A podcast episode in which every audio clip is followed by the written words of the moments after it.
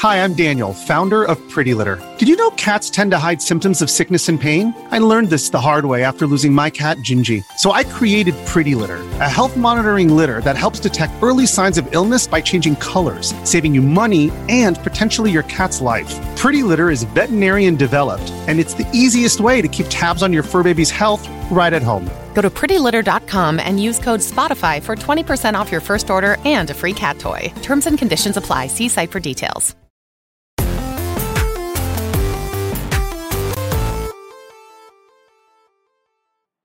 Welcome back to Kinda Funny Games Daily for July 7, 2023, live in the spare bedroom in San Francisco, California, in front of one 7,000 screaming fan. Kevin, where are you at? Thank you very much. No, Kevin, baby. Like you're excited, not like you're being murdered.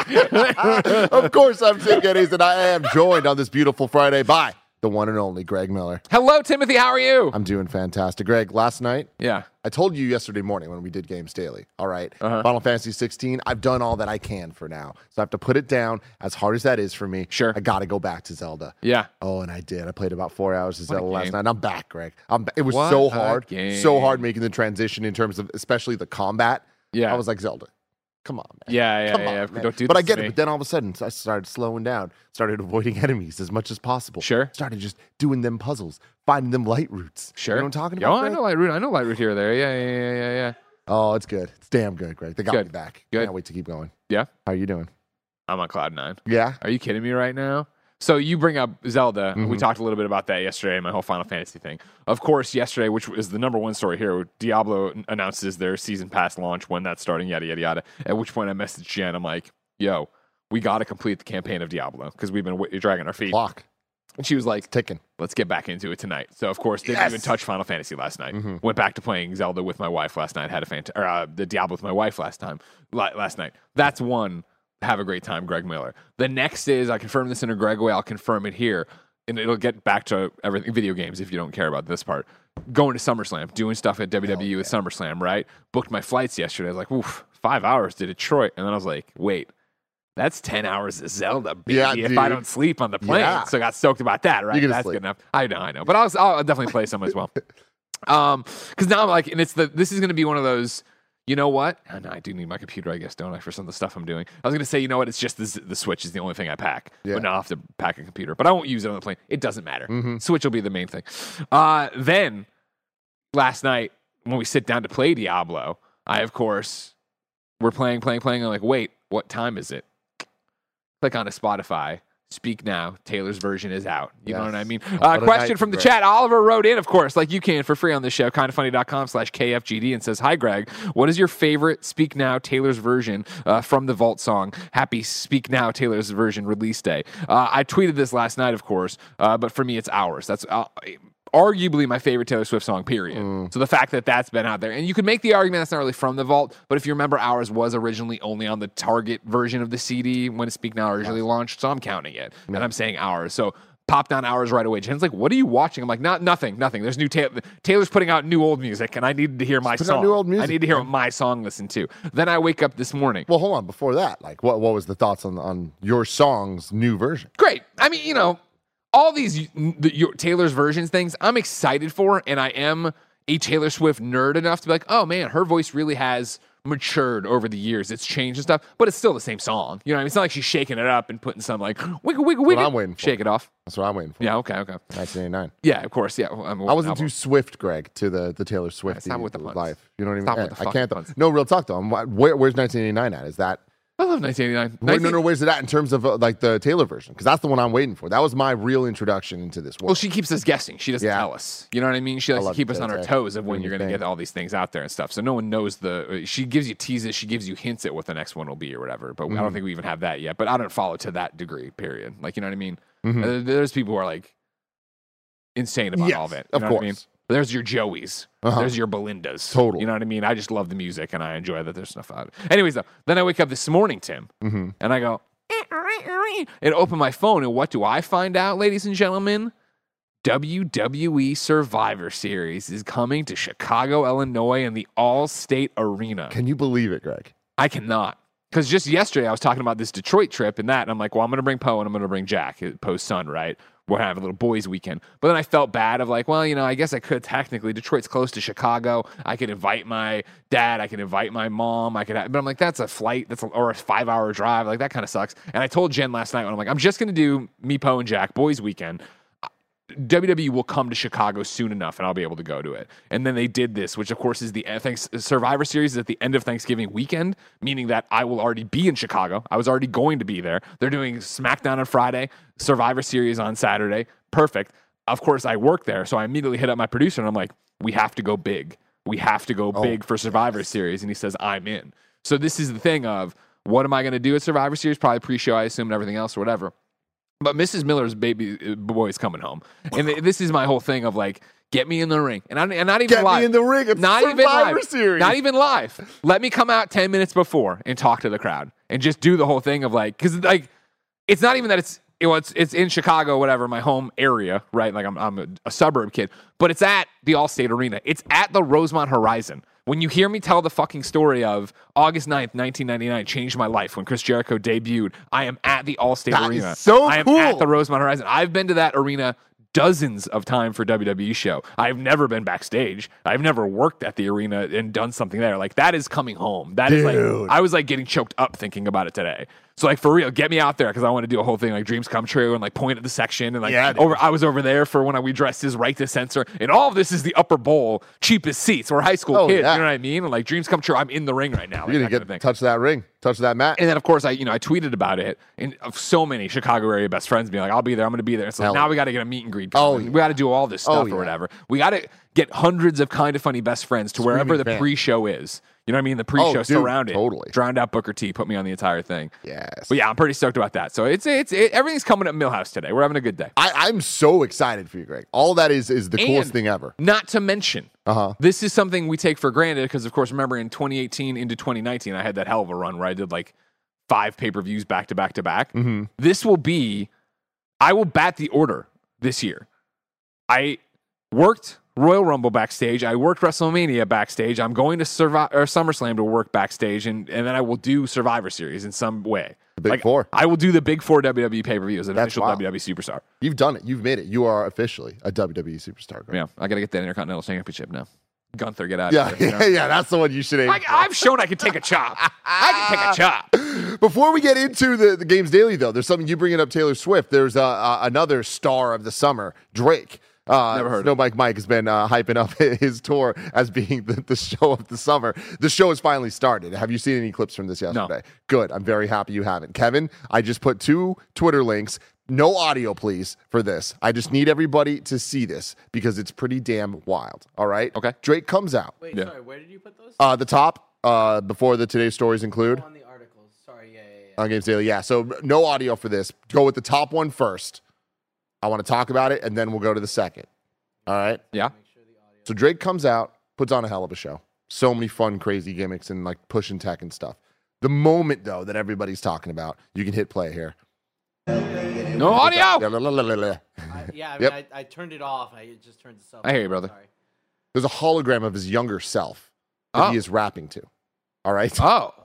And it is uncanny. What? And people are like, that's not a person? What is happening here? What is happening? I understand seeing it from the screen. So it's like this from the front. United Center 2, Chicago, what up? So that's the thing. Is people are trying to figure out what this is. And they're saying it's a hologram. But I find it hard to believe because this second Drake's clip here. Hologram hands him a book if you're an audio listener. Go for it. Comes over here. He hands him a physical book, Greg. How? So what? It's got to be a guy who looks like him, and then they put some kind of computer stuff over his face. So right? That's the thing. We were right. Me, Roger, and Kevin were looking at this, trying to break it down as well. Yeah. His hands look weird. So this guy might just have weird hands. But got it. It looks off. Have you seen any more of it? Like, does it just start with the couch on there and him there, or? These 2 clips are as far as we've gotten. This is crazy. Badly. We should go to this concert. Everybody's shouting out. It's just a filter, right? It's a real guy with a filter on the face is what people are saying. I mean, again, That was my theory. That was our theory as well. Like, talking about it, like, that would make sense because there is a practicality to this. Yeah. But there is a weird thing about his hands. They look CG. This is a PS5 reveal all over again. Damn, Jim Ryan, you know? Are you really fake? That's how I bring it back to video games, because today's stories include, is Diablo 4 season structure dumb or fun? Sega turns on NFTs, hell yes, and more, because this is Kind of Funny Games Daily. Of course, each and every weekday live right here on twitch.tv/kindoffunnygames and youtube.com/kindoffunnygames. We come at you with all the video game news that you need to know. You can be part of the show by going to kindoffunny.com/KFGD. If we get something wrong during the show, please go to kindoffunny.com/you'rewrong to correct us as we screw it up. And remember, you can go to patreon.com/kindoffunny to support us at the utmost, and we appreciate you all so very, very much for doing that, including Delaney Twining, our Patreon producer. He's out there living his best life, getting so much free bonus content, Greg. His life is just straight up ad free. No worries for the rest of his days. Fantastic stuff all around. Some of the stuff that he's getting includes Remember Your Summer Gaming Moments that Greg's about to record today for Remember Blank. Correct. And the latest Greg Way, balancing and prioritizing 2023's biggest games. And that was yesterday's Greg Way. There's Greg Way every day. What's today's Greg Way going to be? I have no idea.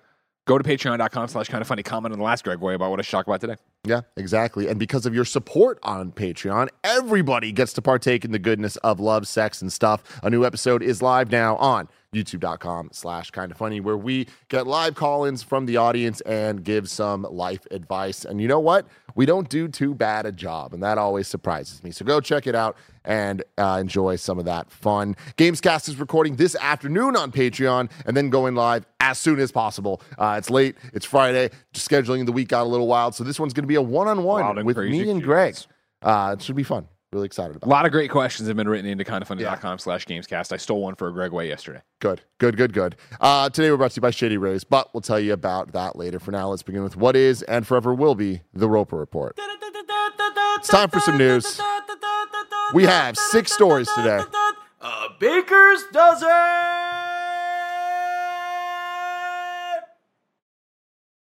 Story number 1, Diablo 4 Season 1 release date. Details come from Kat Bailey at IGN. Diablo 4 Season 1 will release on July 20th. Blizzard revealed in a new live stream that also included a host of new details about the upcoming content update. Before I even go on there, July 20th, Season 1 releasing. That feels pretty soon compared to the launch of this game. Yeah. That seems good. Yeah. I mean, that's the cadence we want, right? We want new content coming. Yeah. Cool. Just check it in. Get a little temp check from you before. Well, I mean, there's a whole you're going to get to. Oh, yeah. There's a temp check on the audience, and there is a big conversation between the hardcore, the casual, and who's playing how. And so where would you put yourself right now? Hardcore, casual. Oh, I mean, it's hilarious. A hardcore casual? I would, I'm probably a casual hardcore. Like, it's that thing where it's like the people who are hardcore about Diablo only play Diablo and have all this max shit and done all this crazy stuff and da-da-da-da-da. Like, I love Diablo. I've played probably more of it than any other game this year, I say. And, I, you know, even when Jen's not doing story stuff with me, I'm playing on my own or whatever. But, like, I'm not running a max character, right? Like, I'm only, like, level 51, I think, because, you know, the side stuff isn't helping me out too much without Jen doing the story stuff and yada, yada, yada. So I'm sitting here in the host seat, Greg, so I get to take control. I love it. Have the conversation. We have do what you got to do. Stories that we're trying to get to. I want to go a little deeper into you and Diablo, because I have some questions here. I know Diablo 3, when it came to PlayStation, that's when you really got in, because obviously you ain't playing the little clicky clicks over on the PC side. I can, if we wanted to, go out and dig it out. We can find that when Diablo 3 launched, I bought Anthony Gallegos' old PC for SimCity. Then Diablo 3 came out, and I played it on that. So there's photos of me in the old place, the old studio, the old apartment, me and Colin's place where we ran the company from, at the coffee table, with the keyboard, the mouse, me sitting on the floor with my back to the couch, and Diablo on the big screen there. Yeah, I remember that because we made a really stupid IGN original the first day that came out, and the servers were all down, and Anthony Gallegos dressed up like a Jedi and did the execute order. Whatever. Instead of 66, it was like whatever the error was on Diablo, and we thought it was hilarious. We were hilarious. We were the funniest people ever. Okay, everybody, deal with it. Anyways, Diablo 2 was the big one in my life, not because I played it, but because in general, the kid down the street that had a computer that played games, he was really into Diablo 1. He bought it on PlayStation, and I just remember being like, I don't get this. This is not for me. PlayStation 1. And then Diablo 2, they were just obsessed with, and I know that the internet loved that game. Yeah. Like that is like one of the touchstones. Have you ever been interested in going back to Diablo 2, which, correct me if I'm wrong, is kind of like the, at least OG style gold standard for these games? I have not. No, I've never been interested in that. Obviously, Diablo 3 I enjoyed quite a bit. Then, yeah, as you said, it came to PlayStation, and that was great. And it was a, you know, the Reaper of Souls edition. That was fantastic. They've since put out Diablo 2 on consoles. They put it out, you know, in the remastered one. But right? There it was just like at that point that dropped, and it was like Diablo 4 is on the horizon, close enough. Like I forget how many years it was in between, but it was like I was in the middle of a million other reviews, and I didn't want to go backwards. I wanted to see what the genre looks like going forwards. Gotcha. Okay, then continuing on then with the news story titled Season of the Malignant, the new seasonal content will bring with it a brand new quest line featuring new faces and new enemies, new powers, the first season journey, and the first battle pass. It takes place after the events of the main campaign and introduces a new character in Cormand, an ex-priest from the Cathedral of Light who's trying to stop the spread of the malignant. Season of the Malignant features a dangerous new threat in the form of malignant monsters spreading throughout Sanctuary. Talking about video games that you don't know is always the silliest, stupidest fucking thing. We got malignant monsters over here. Any elite monster will be able to spawn as a malignant monster with additional powers. Malignant monsters can be defeated by drawing out their corruption and trapping their malignant hearts. Gotta do it. You gotta get them. Which can then be inserted into rings and amulets, naturally. To battle the creatures, Blizzard says Season of the Malignant will include new builds that are stupidly powerful, thanks to the new malignant powers. Blizzard also hinted at a new boss monster, new legendary items, new unique items, and more. The new items won't be season exclusive, Blizzard says, and will appear in the Eternal Realm, too. The new season journey will take place over 7 chapters, with each chapter featuring multiple objectives that can be completed for rewards like Favor, which can be used to open up rewards in the Diablo 4 Battle Pass. According to Blizzard, the Battle Pass includes a free tier where everyone can earn seasonal boosts in order to accelerate progress. The paid tier also includes exclusive cosmetics. Blizzard has previously confirmed that Diablo 4 will continue evolving and expanding for years to come.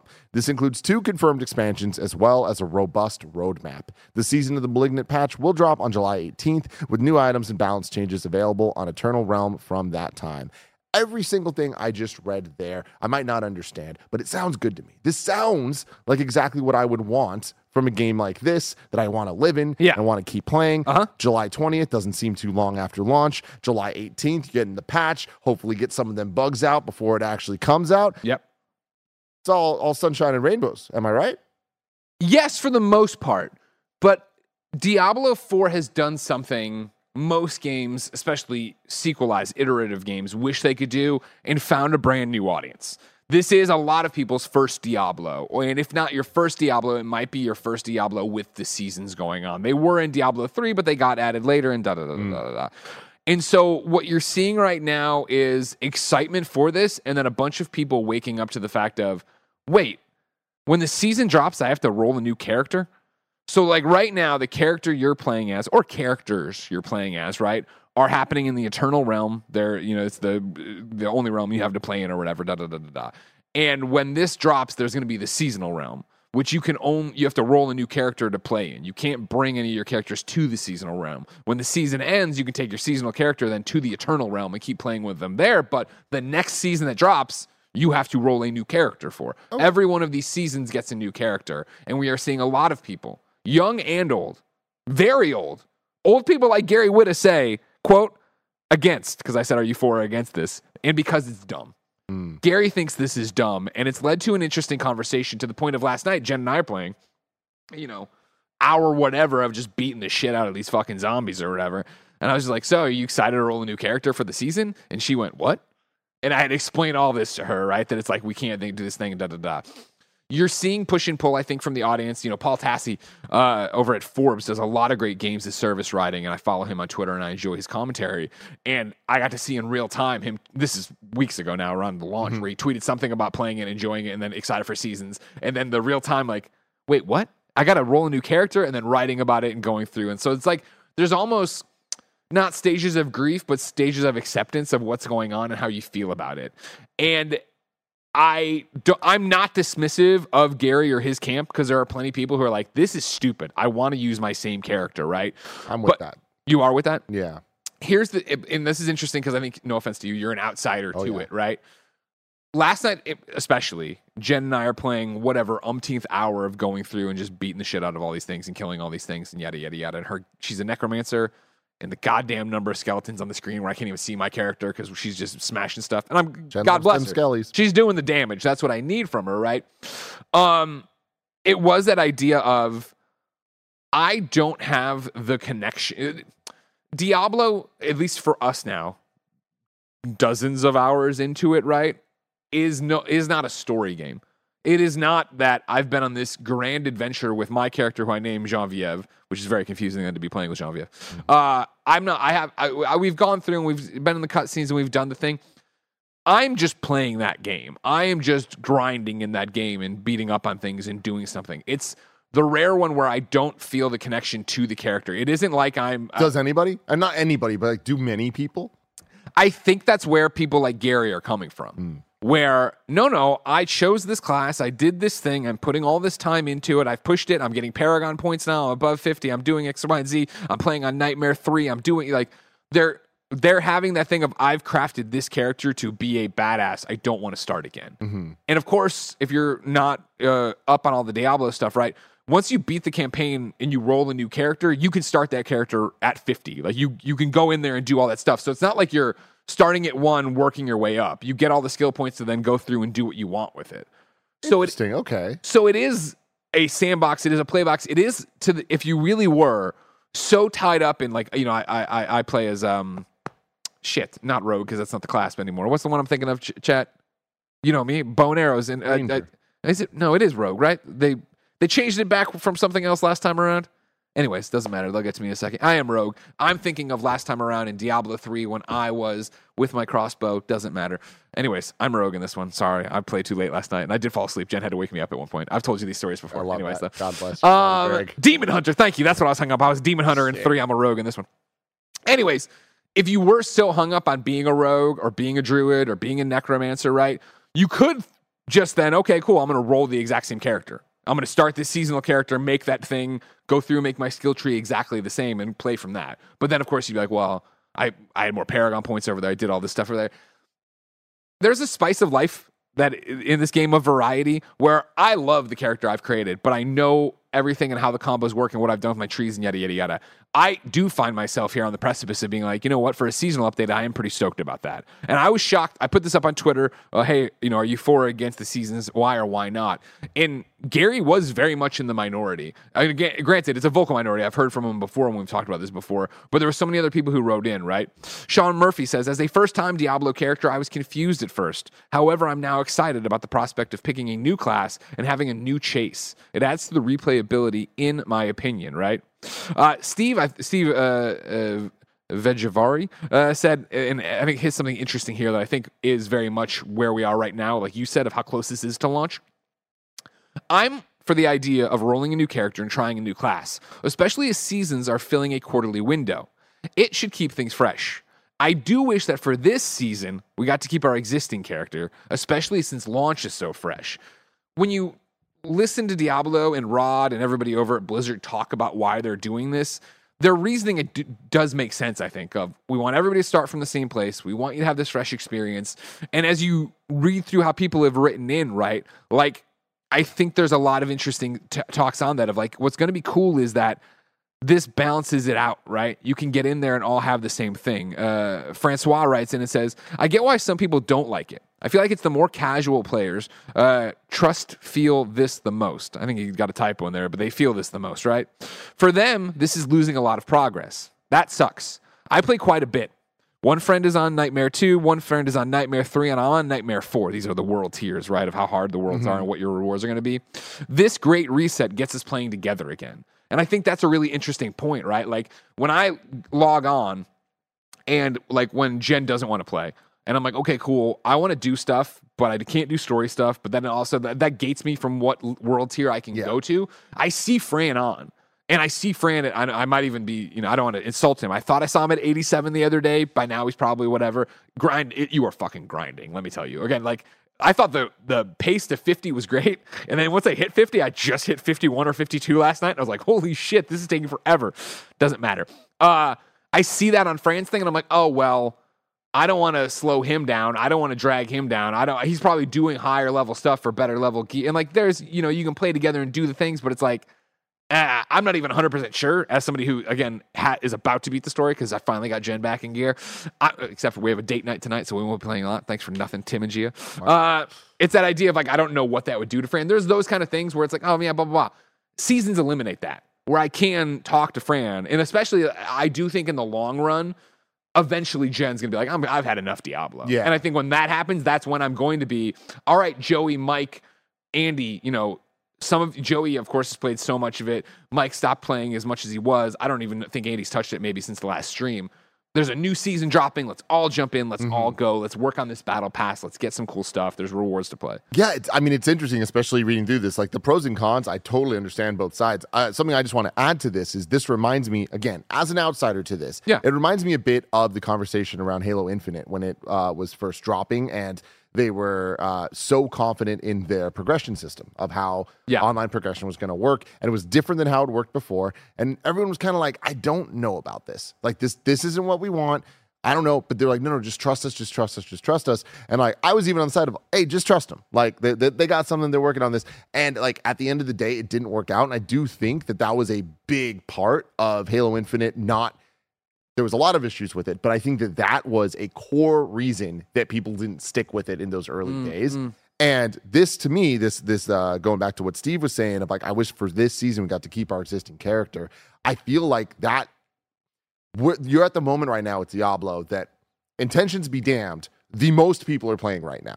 And how do you keep them going? I feel like it would probably, in 2023, would have been worth trying to figure out a way to have the option of re-rolling for the people that just want to jump in and be able to be on the same demon scale level or whatever it was. Yeah. Or, hey, you can also continue your character because you've invested this much time. And, like, there are more people playing games this way now that understand what that means because there are more gamers than ever. There are more mobile gamers, the transition to core gamers, to whatever it is. I don't know. This one came from It's Redacted, and I think it's an interesting way to frame it, right? Especially as a veteran, which is who It's Redacted on Twitter is. If you're against rolling a new character for the season, then you need to get with it or go play something else. This is how it's always been, and they aren't going to change it just because a bunch of new players don't like it. This game is about the grind. I think It's Redacted is coming at it, and it's Twitter, and it's whatever.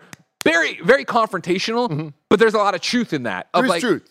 But things change. It could be better. I do think that I think even when they pitched this originally, and I was on the outside, and again, I didn't do seasons in Diablo 3. I was already gone by that point. When they announced this is how they're doing their season pass, and yada, yada, I was like, oh, that sucks. I'm going to love being my character and doing this thing. And, like, yes, I know that so many people roll a bunch of different tunes. You have people want to touch every class and yada, yada, yada. Something we've seen through here, like the working class gamer time of how much time you have to play. What our job is of reviewing a game, coming home, like, I'm never going to have time to hit max level on 4 different characters. There is, again, last night's realization of talking and thinking about it while I was playing, of just like, I am here for the gameplay. I am here for the grind. I am here for the dopamine rush of hitting the next level and getting the ding, and me and Jen sing a happy birthday song every time one of us level up. We're weirdos. That is unfortunate. All the songs in the world. Well, it's not. It's the, like, jazzy one. Happy birthday to you. Absolutely fine. Thank you very much. That is what I am there for. And so I am not there for, and I am actually excited. Like, I've seen Mike's Electric Sorcerer, right? Where I'm like, damn, that's a cool build. That's something. I think that's going to be my first seasonal role on it or whatever. And so I am with you that I think right now the most people are playing. And what's, of course, important is, like, this isn't ending your Diablo 4 chase. If you're enjoying what you're doing now and you have a group that's still grinding out the highest levels and doing the dungeons and clearing them, like, that's all still there. None of it's being taken away. There's just going to be this side seasonal stuff that you could go do. And so I do think it's going to be interesting of, I think, with this many people doing it and this many people seeing it, and when it drops on July 20th, right, and people go and go, oh, I'm going to do this, and oh, I got to reroll a character, oh, that sucks, or it doesn't suck, or whatever. If they do it and they get in, will they find that they like it? Will they find that, oh, wait a second, I'm experimenting with a new build, I'm doing something different, this is fun? Are they going to have the thing of, like, I've thought about it, again, with the way Jen and I are playing, right?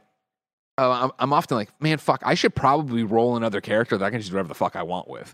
That way I can have my main character that I'm waiting for Jen to finish the story on. But I was like, but if I'm doing that, like, and I talk myself out of it. Whereas with this, why not, right? Where it's like, this would be a solution. Right now, if this season was out, I wouldn't have a concern because I would go, okay, well, I'm going to go play my seasonal character while I wait for Gen, which actually gets kind of messy because of the whole you have to beat the campaign, but stick with me for the argument, right? Like, I think there's a chance that even though this is different and even though this is something Gary says he doesn't want, maybe Gary will get in, try it out, and be like, oh, okay, this isn't that bad, Governor, and want to play through it and screw around with it some more. Yeah. And again, it depends on the rewards. The battle pass, you get the favor from doing the seasonal stuff. So that's another thing people have a complaint about that isn't exactly what we're talking about, but like, you can't get the battle pass progression on your main character. So it is like, you have to do it, but it's again like, well, then don't pay for the pass or jump in, do the thing. Like, there's a whole bunch of different things, but Blizzard is trying to get you to try something different, which somebody wrote in, I don't even know if I made it here. I think a lot of people wrote in about the variety, right? But it is that idea of, let's go in there and try stuff out. Like, a lot of people were like, I'm excited to get in there and have the variety of it. And me too, honestly. Like, I love my character, but I have seen everything that character does. And like, you know, there's one in here I do want to read that is, you know, where I'm at, even though they're way higher than me. Jeremy writes in and says, I'm for it. Level 85 to 100 is just grinding out experience and small incremental improvements to your gear. The most fun for me was the leveling process early end game. Hoping the new content will make it even more fun. Same thing here where it's like, granted, again, I'm just starting my Paragon Points journey, right? They're further than me, Jeremy is.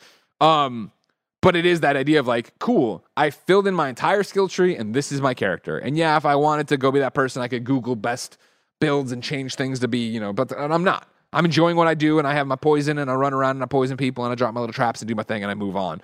And it's like, I have now been doing that exact same thing for 10 hours.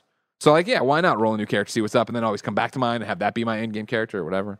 Are there concerns of predatory monetization practices being implemented and like these decisions being based around those?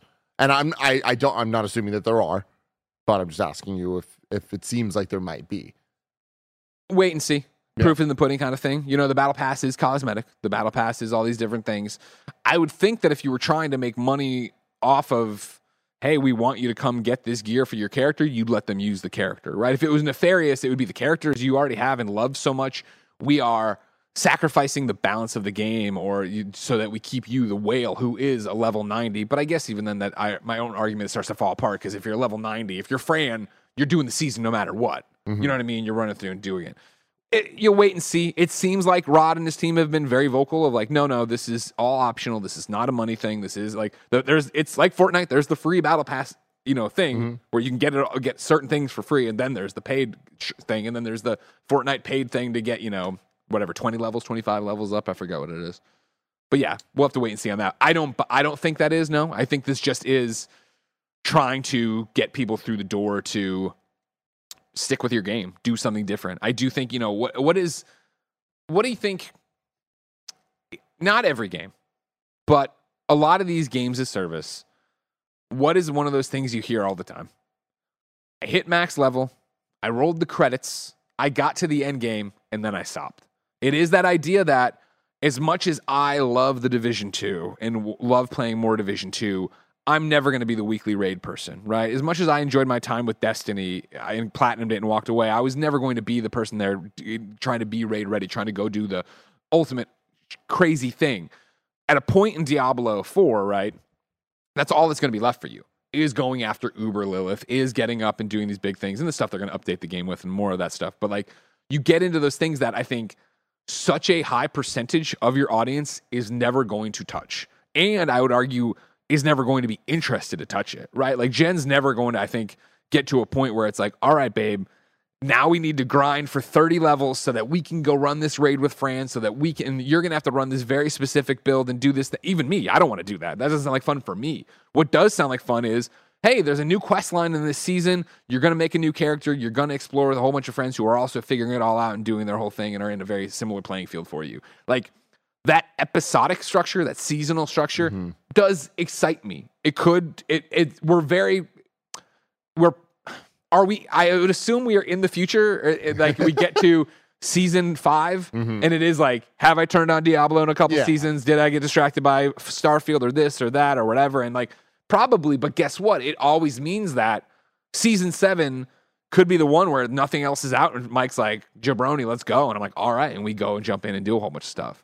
Gotta tell you, Greg, I haven't raided in my life before. until Pokemon Scarlet and Violet. Yeah. And it's the bane of my existence. It's literally, it's the worst thing ever. Like, it's the worst functioning thing I think I've ever done in a video game, and they've just beat me down so much that I just have to take it. Yeah. The new raid just came out last night, and it's going all weekend. I still haven't beat it, and is it my fault that I haven't beat it, or is it the freaking internet? The way that Pokemon does these terror raids is the most embarrassing thing I have ever seen in a video game, Greg. I am embarrassed to play it. I'm embarrassed to be here talking about it.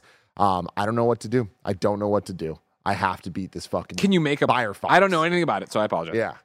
Can you make a party and go in? You can. That doesn't fucking matter because it's the whole thing, Greg, is based on time. There's like a time bar that is like slowly going down, and if you don't beat this thing in a cave before the time goes down, you and three people. So this is like Pokemon raids in Pokemon Go. Yeah, kind of, because I remember reading a time bar on one of those. That I mean, yes, yeah, it's very similar to that, but with the fully featured battle system. And it's just like you're saying, super advanced. You can't just take a random Pokemon in, even if it's level 100. You're gonna get your ass kicked. Like, you need to like perfectly train these things for raids. And I have like 3 raid ready Pokemon. Unfortunately, none of them are equipped for this shit I'm dealing with right now. But the problem is Nintendo Online, on top of Pokemon Scarlet and Violet being the worst running games of all time. Sure. Those combined with a time meter where I'm waiting to just fucking input my attack as this time meter's going down. No, thank you. And it's just not even connecting. It's infuriating. And then the animations, the time doesn't change based on animation time. So if an attack takes fucking like this many more frames, you're just losing that much more time. It's a goddamn disaster, Greg. They got to figure the fuck out. I have a kindoffunny.com/Sharon because, as you know, I was out there obviously talking about something that I haven't done yet with this season pass business and stuff. Matthew Adler and a bunch of you also keep me honest. Thank you. When rolling a new character in Diablo 4, you do, and this is after you've beaten the campaign, you do have the option to skip the campaign, but you do start at level 1, not as level 50, like Greg said. Oh, okay. So again, we are all starting from ground zero to go up, which again, I don't mind. In terms of like, okay, cool, I'm going to go do this thing. I was just confused about the campaign part and where you started. I apologize. Yeah. Again, if Jen would just let me fucking beat the campaign by myself, I would know all this. But. All Jen's fault, dude. I get it. Story number 2, though, somewhat related to this Diablo news. Diablo's getting its first new class in forever, but only on mobile. This comes from Wesley Yin Pool at IGN. Blizzard has revealed the Blood Knight, Diablo's first new class in nearly a decade, but it's not coming to the recently released Diablo 4. Not yet, anyway. Blizzard announced the Blood Knight launches in free-to-download mobile game Diablo Immortal on July 13th. The Blood Knight is described as a mid-range class with hybrid attack options that are either melee or ranged, depending on your proximity to the target. It's a vanquisher of vampires, feeding on the life of its enemies and trapping them in shadows, and specializing in the pole-arm weapon type. Vanquisher of vampires. Hell yeah, dope-ass name. This sounds like a little beta test maybe for that'd be a hope, right? You know what I mean? Diablo Immortal, obviously good for what it is, not necessarily what the hardcore whoever wants or whatever. So yeah, you'd hope that they go in there and do a bunch of stuff. And if it you know, there hasn't been a lot of people mad about this, obviously, because Diablo 4 just dropped. There's already so much stuff happening. Rod's already, on the XCast was talking about expansions and what they want to do in future classes and da-da-da. So I have no doubt that, yeah, if this is a huge hit and stuff, that you'd see this transfer over to Diablo. Not transfer, come to Diablo 4 at some point. But cool that they're still supporting it and still there. Yeah. And speaking of support. More crossover. Speaking of support. You can go to patreon.com/kindoffunny to support us and get the show ad-free. But for everybody else, here's a word from our sponsor. Take on the sun with gear built to last. Our friends at Shady Rays have you covered for the warm weather ahead with premium polarized shades at an affordable price. Shady Rays is an independent sunglasses company that offers a world-class product that's just as good as any expensive pair that we've worn. Durable frames and extremely clear optics for outdoor adventures. Every pair of sunglasses is backed by lost and broken replacements. If you lose or break a pair, even on day 1, they told us they will send you a brand new pair, no question questions asked. You can wear your Shady Rays with confidence because they have your back long after your purchase. If you don't love your Shady Rays, exchange for a new pair or return them for free within 30 days. There's no risk when you shop. Their team always has your back. Shady Rays Independence Day sale is live right now. You can go to shadyrays.com and get up to 50% off single pairs of sunglasses. You can try for yourself the shades rated 5 stars by over 250,000 people. Again, that's shadyrays.com. shadyrays.com. If you're an athlete, you know the greatest motivator of all is the fear of letting your teammates down. After all, a team is only as good as its weakest link. So you owe it to those wearing the same jersey as you to be your best every time you step on the field. That's why there's no vape in team. When you vape, you can expose your lungs to toxic chemicals that can damage your lungs. If you're a step behind, the team's a step behind. Brought to you by The Real Cost and the FDA. Your brain needs support, and new Ollie Brainy Chews are a delightful way to take care of your cognitive health. Made with scientifically backed ingredients like Thai ginger, L-theanine, and caffeine, Brainy Chews support healthy brain function and help you find your focus, stay chill, or get energized. Be kind to your mind and get these nootropic chews at ollie.com. That's OLLY.com. These statements have not been evaluated by the Food and Drug Administration. This product is not intended to diagnose, treat, cure, or prevent any disease. Hey, it's Kaylee Cuoco for Priceline. Ready to go to your happy place for a happy price? Well, why didn't you say so? Just download the Priceline app right now and save up to 60% on hotels. So whether it's Cousin Kevin's Kazoo Concert in Kansas City, go Kevin, or Becky's Bachelorette Bash in Bermuda, you never have to miss a trip ever again. So download the Priceline app today. Your savings are waiting. Go to your happy place for a happy price. Go to your happy price, Priceline. And we're back, everybody, with story number 3. We've won.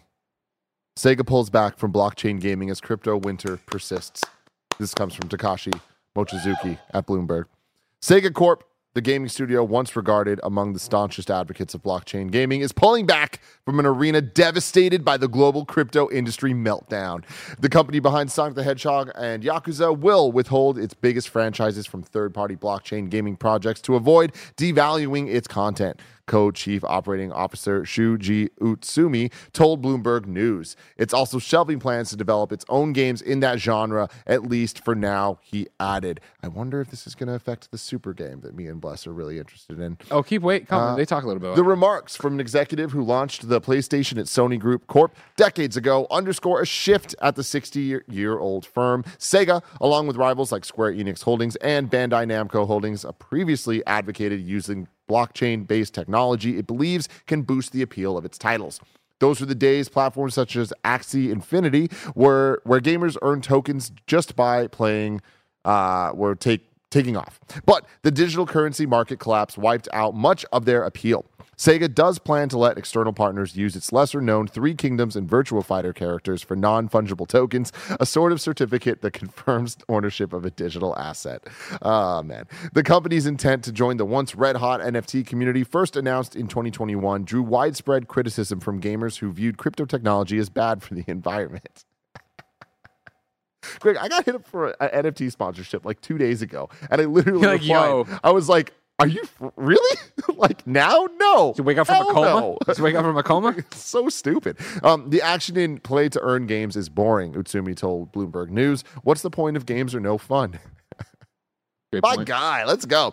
Utsumi was also noncommittal about employing Web3 technology in what Sega dubs its Super Game Initiative, a lineup of big-budget online multiplayer games due to roll out from 2026. We're looking into whether this technology is really going to take off in this industry after all. Sega's shift reflects a broader cooling on the concept of Web3, a term used to describe an internet built around the blockchain that once attracted billions of dollars from the likes of Andreessen Horowitz. Peers such as Ubisoft Entertainment SA have pulled back on their investments in NFT games after drawing criticism amid low interests. Got him! It feels good, baby! God damn. Stupid-ass shit. Just wasting a whole bunch of time and money and my voice, Greg, my thoughts, the amount of time we got to talk about all this shit. And now here we are The blue blur wins again. Sonic the Hedgehog said, He flirted with disaster and he said, no, I'll turn back from the abyss. I need a chili dog. Mm-hmm. And not a non-fungible chili dog, a real chili dog. I'm glad they finally got the message. I'm glad the message continues to finally get through that we just don't want this shit. I also really do appreciate where they're just like, yeah, whatever. Fucking Three Kingdoms and Virtual Fighter. We don't give a shit. Keep going. Yeah. You want to make? We already signed the contract. You want to make an NFT out of that thing? Go for it. That's on you. Or whatever. Yeah, I do love the amount of big players they're talking about here. Ubisoft, Square, Sega, like the most major third parties that aren't Activision or EA at this point. Like all of them made some bets, and now they have to deal with it, and they're moving on. They're like, this ain't it. So good. Good. Now we turn our attention to the few people who are the holdouts, who have said stuff before about their games. Isn't he with the Dr. Disrespect? Isn't his game got some NFT shit in it now? Oh, I'm sure it does, but that's different, right? That's, I mean, I feel like that's kind of the whole point of it is that type of shit. Yeah, well, that's my whole thing. Yeah. So, like, does that actually come to market ever or whatever? Yeah, I don't know, but I feel like there is an audience for this shit, and if you're, but is there? I just feel like the audience for this shit is the audience trying to sell this shit. But they all exist, and then they do sell shit to each other. But it's convincing the other people. It's trying to convince other people to come in. That's the shit. It's like, leave us the fuck alone with this. Yeah. You know what I mean? Yeah. Story number 4, again, somewhat related. Sonic co-creator sentenced for insider trading. This comes from Evan Campbell at GameSpot. Kevin, I don't know if we have the Sonic in jail background preset that Barrett made. I don't know if it's a preset. It should be a preset. The weird tale of an iconic former Sega developer who used insider information at Square Enix for stock trading has come to a close. Yuji Naka, the co-creator of my guy, Sonic the Hedgehog, and most recently the director of Balan Wonderworld. Remember that game? Game of the Year, 2019. Huge one. Big hit. Was given a 2.5-year prison sentence that's suspended for 4 years. GG Press via IGN reports that Naka, who also worked on Nights into Dreams, all-time classic, and Phantasy Star Online, was found guilty of insider trading while employed at Square Enix. That means he broke the law under Japan's Financial Instruments and Exchange Act. His suspended sentence gives Naka the chance to avoid jail time by staying out of trouble during the 4-year probation period. So there we go. No insider trading. Don't do it. Don't do it. This is why you can only trust financial advice from me. Mm-hmm. I don't know nothing. You don't know shit. No. It's true. How's my Ubisoft stock doing? That's a good question. Look into that. While you look into that, I'm going to tell you about story number 5. There's a Spider-Man 2 panel at San Diego Comic-Con. Just announced Marvel's Spider-Man 2 will. I'm taking a bath. Oh, no. If only. It's down 7 cents from when I bought it. If only you weren't giving advice and listening to it, you know? First off, we all know Greg's number one rule. It's buy low, sell high. Buy low, sell high. And so don't you worry. It'll be back. Because, yeah, look at this. On Friday, June 30th, I was up 30 cents. Mm-hmm.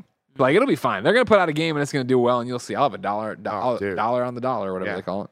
Skull and Bones, man, just around the corner. No. We'll sell before Skull and Bones. Spider-Man 2 is going to be coming to San Diego Comic-Con this year, Thursday, July 20th. The cast and creative team will be in Hall H for an exclusive panel, Marvel's Spider-Man 2 Symbiotic Relationships. Great title. Insomniac Games Creative Director Brian Intihar, Game Director Ryan Smith, Narrative Director John Paquette, and Senior Art Director Jacinda Chu are joined by actors Yuri Lowenthal, Woo! Najee Jeter, Woo! Laura Bailey, Woo! And Tony Todd, Woo! Peter Parker, Miles Morales, Mary Jane Watson, and Venom, respectively, along with VP and Creative Director Bill Roseman from Marvel Games, the homie, to discuss the upcoming PlayStation 5 game. Get a behind-the-scenes look at Insomniac Games' take on the monstrous Venom and how the symbiote plays a role in the sequel to the hit PlayStation games Marvel's Spider-Man and Marvel's Spider-Man Miles Morales at Hall H. Greg, this takes me back to the last Comic-Con that we went to, 2019. Where you hosted the Marvel Games panel. I did the Marvel Games panel for quite a while there. With a lot of Didn't call people, me this time. A lot of people as well. And it's always a fun time. It is. I mean, Hall H, obviously, always a great time. But Marvel Games kind of crushing it. This one being Spider-Man 2, I feel like they just kind of keep elevating what they're doing. And I think that if you're going to be around, I would make your way to this one. I think it'll be a fun one. That's a great panel of voice actors. See what they have. And they always announce something. They always talk about something from there and show suits and whatever. Will they show PS5 plates? So some Venom plates, some Spider-Man plates, maybe. Maybe. That'd be exciting. Gotta get them plates. I'd be excited for that plate. At the Game Awards orchestra that I went to a couple weeks back where they debuted the Spider-Man 2 theme, Brian came out, they did the whole thing, and like they treated Spider-Man 2 like the main event of that show. Like it got the most production value and like big effects and all that stuff going on, and it was exciting, and the crowd was like so into it, where I know this sounds like a stupid thing to say, but it's like PlayStation has a fucking hits on their hands. For that sure. It like Spider-Man feels like on a different level when there is that energy put towards it for obvious reasons. Spider-Man is one of the biggest IPs in the world, period. But you put the talent behind it of an Insomniac and the push of a PlayStation and the pomp and circumstance. I feel like they're just on this really, really great roll towards Spider-Man 2. They've now proven themselves countless times with all the games they put out, but specifically Spider-Man, Miles Morales, to now have this Comic-Con moment that is just Spider-Man 2 from Marvel Games. Yeah. Again, just talking about Insomniac and Spider-Man, Marvel Games has been doing the same thing of just kind of building and building. Couple misses for sure, but overall, many hits. And I would say at this point, some extreme hits and then some hits that should have hit harder, but didn't get their due or whatever. And like that's just shout out to them for doing their thing for as long as they have. And we've kind of seen it from the inception. But I think there's something really special about Spider-Man 2 getting its own panel at Hall H at Comic-Con. 100%. Yeah, Hall H is the biggest platform at Comic-Con for big announcements. Usually that's where, you know, all your movies are happening for Marvel, for DC, for anybody, right? And so, yeah, for it not to be a Marvel Games panel that includes Spider-Man and X, Y, and Z, just to be the Spider-Man 2 panel, just to be on Hall H's stage, that's awesome. Yeah, really, really cool. So stay tuned to that. I'm sure some news will come from it, and we will cover it here on this show. Story number 6, Street Fighter 6 sales. Benji Sales on Twitter says, Capcom has announced Street Fighter 6 has officially sold over 2 million units. That's an additional 1 million sales for the game over the last 4 weeks. Crushing it out here. Yeah. You know? It's great to see big wins. Did you ever start playing it? I beat the arcade mode with Chun-Li. Okay. Dabbled a little bit. Have not gotten nearly as far as I'd want to because sure. Final Fantasy 16. And of course. Now I'm getting back to Zelda, so we'll see. Yeah. But dude, Street Fighter 6 is so good, dude. It is incredible. I feel like it's such a great entry in the franchise because it goes back to that. If you're a pro, you're going to have the best time ever. It's so finely tuned for you. But if you're not, it is such a good one to get into, even if whether you're playing with the casual controls or I think Street Fighter's been around long enough that people can kind of like get used to playing it easier than something like a Mortal Kombat. Maybe I'm biased on that. I don't really know. But like there's something just about like the button combos and stuff that like we know. Like I feel like you would know how to do a Hadouken. Okay. Would you? Oh, no. No? No. Half quarter rolls and all that shit. I don't fucking know. But that's it. Okay. Like that's what I'm saying, though. It's like I feel like there's just things that you just know inherently there. But if not, there's a casual mode that allows you to play, and it sounds like it's a lot of fun for people. But on top of that, like having the commentary, like the active voice commentary, explaining what's going on, is so good at teaching you what you're doing wrong or right and motivating you as a new player. Interesting. And also it's just hype as shit if you're a good player. So it's like sure. those little things that I feel like make Street Fighter 6 like a real standout entry in not only Street Fighter, but in the fighting game genre, period. And for it to come out and be selling well, be pretty much unanimously loved at this point. Like it's really good for Capcom and for Street Fighter and for the future. Plus, and I have been talking about this forever now. Like, Street Fighter 6 is kicking off this renaissance of fighting games where sure. Mortal Kombat, Tekken 8, Project L, all of those. Multiversus when it comes back. And that too as well. But anyways, it's really exciting. So good for you, Street Fighter 6. Story number 7. I guess one was added during the show here. No, I just miscounted when I put them in. Street Fighter 6 snuck by me there. I forgot that I had that there. I didn't do it. Sorry, Kevin, I lied to you. Not 6, 7. So here's another somewhat related. I don't know how this is sales. It's a joke about sales. Gotcha. It's a sales thing. Play Dave the Diver, everybody. Matt Piscatella tweets. That's a great joke. At Dave the Diver's current Steam peak current. Okay, at Dave the Diver's current Steam peak concurrent player growth rate, everyone on planet Earth should be playing this game on July 28th, 2023. We'll see if the math holds up. And then there's a fun little chart. There's a chart here, yeah. It's just exploding. Exploding. After June 20th. Greg. Yeah. You got kind of excited about this one. I saw on our Slack, people were popping off a little bit. Janet and Bless talking about this thing. Snowbike Mike streamed it a bunch of times over on Snowbike Mike's Twitch channel that I won't promote. Yeah. Exactly. Yeah, I haven't started it. I downloaded it to my Steam Deck, but I have been heads down on... I was doing a different review then. Now I'm on to a different review now. Getting ready to wrap that up. Everybody loves it, and I can't wait to start it. You know, this little quirky little, what is it, action RPG or whatever, turn-based RPG or whatever it is, where you're going through, you do some fighting, you do some sushi making, you do some diving. There's a whole bunch of stuff going on. Kev, if you want to bring up the trailer for people who haven't seen it, like, it's just a ridiculous game, a mashup of genres that apparently has a lot of heart and a lot of great gameplay. Got a 9 from IGN. I'm excited to get in there and go for it, but yeah, I haven't had the chance to turn it on yet. Yeah, that was one of those things. I was thinking about SummerSlam, where I was like, do I bring this? And I'm like, no, fuck no, I got to play Zelda. I get it, man. So this kind of came out of nowhere, yes, right? And 100%. It's having this big moment here. Not only is it having its big moment, it's continuing to have this moment, right? Exactly. Was it IGN giving it a 9 to kind of create? Well, I got a bunch of different scores, of high scores on that day where it actually came out and had a pretty good, it was on the major sites with big reviews or whatever. Okay, that's awesome. Because I remember, like, I always think back to Celeste, which always looked cool, but I would have, like, maybe played it. But IGN gave it a 10, and I was wow, that really means something. I appreciate. I feel like this, I want to say the Metacritic was 90 when it launched. On top of that, might be something else, but it was one that turned heads. We talked about on the show that it was like, what the hell is this game, and why is everybody stoked for it? Yeah, so people saying it's big on Steam. So yeah, hey, cool, everyone, check this out. It does look pretty dope, pretty interesting, very a lot of heart. That's what's got me about it. Reference there. You know, you're cooking, like you saw, you're fishing, you're bartending.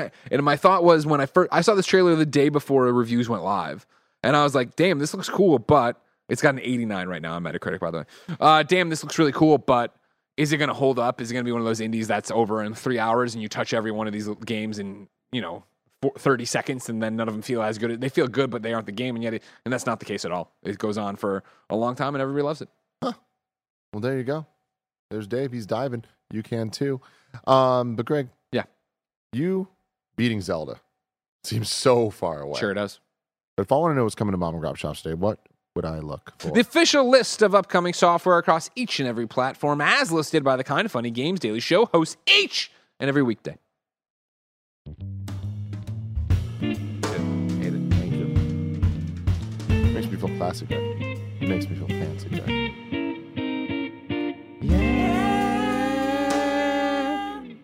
Garlic, the precision platformer, is out today on PlayStation, Xbox, and Nintendo Switch.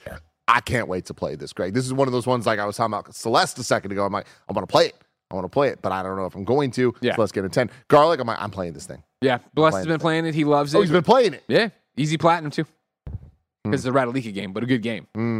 What's wrong? Why is that deflate? Well, I didn't know he had codes. I want a code. You just got to pay attention. You know what I mean? Yeah. Really? Yeah. Oh, I messed that up. You're so busy at work, you can't be part of every conversation or every Trello conversation. Man, that's wild. What platform do you want? I'll buy it on Switch. Okay. Excuse me, money bags. You know what I mean? Apple Arcade, Slay the Spire Plus, and Lego Duplo World Plus coming out today. Full Quiet on Xbox, Safari Pinball on PC and Xbox, The Legend of Heroes, Trails into Reverie on PC, PS, and Switch. Tad, The Lost Explorer, Craziest in Madness Edition, comes to the Switch today. New days for you. Next Friday, Ridiculous Fishing on EX Apple Arcade. Yeah, Ridiculous Fishing EX on Apple Arcade. Sorry, I did some shorthand there for myself. I forgot you were going to read it. It's all good. Deals of the day. This comes from GameSpot. PS5 owners can save on the DualSense controller ahead of Prime Day 2023. Amazon is offering the white DualSense controller for $59, down from $70. You tell them to go get that Edge, though, wouldn't you? I really would, man. I love it so much. $200, though. It's just unreasonable. Yeah? Yeah, it's like... I mean, controllers are just so expensive in every way. It's $70. It's all the $70. It's got a microphone. It's got a microphone built in. I get it. It has a lot of stuff. But $70 is just the default, like, for a controller. I remember $50 for PS2, and I was like, this is a lot of money, man. Yeah. Like, this is a lot of money for a controller. So $70 just seems like, wow. Then it's been this way for a while. Like, I think even the Pro Controller on the Switch side was this much. So I get it. There's a lot of tech. There's a lot of things in it. But that jump to the Edge, $200 smackaroos, and sure, it comes with the fancy case and all this. I don't need all that shit, you know? Yeah, I just don't. You just want the controller. Do you want the paddles? I like the paddles, but like I only want specific paddles, and I get that it's an enthusiast thing. So the more custom you get, like it starts being a problem. And that's where the cost comes. Is it worth it? That's the question I can't answer. It is a big question. But I will say, for me, it is. I love this controller. It's easily my favorite controller ever. The battery is so bad, man. Playing Final Fantasy 16, it's like just, it is an insult to it all to me, where I was like, hey, I can deal with it, whatever, it's fine. It's not fine.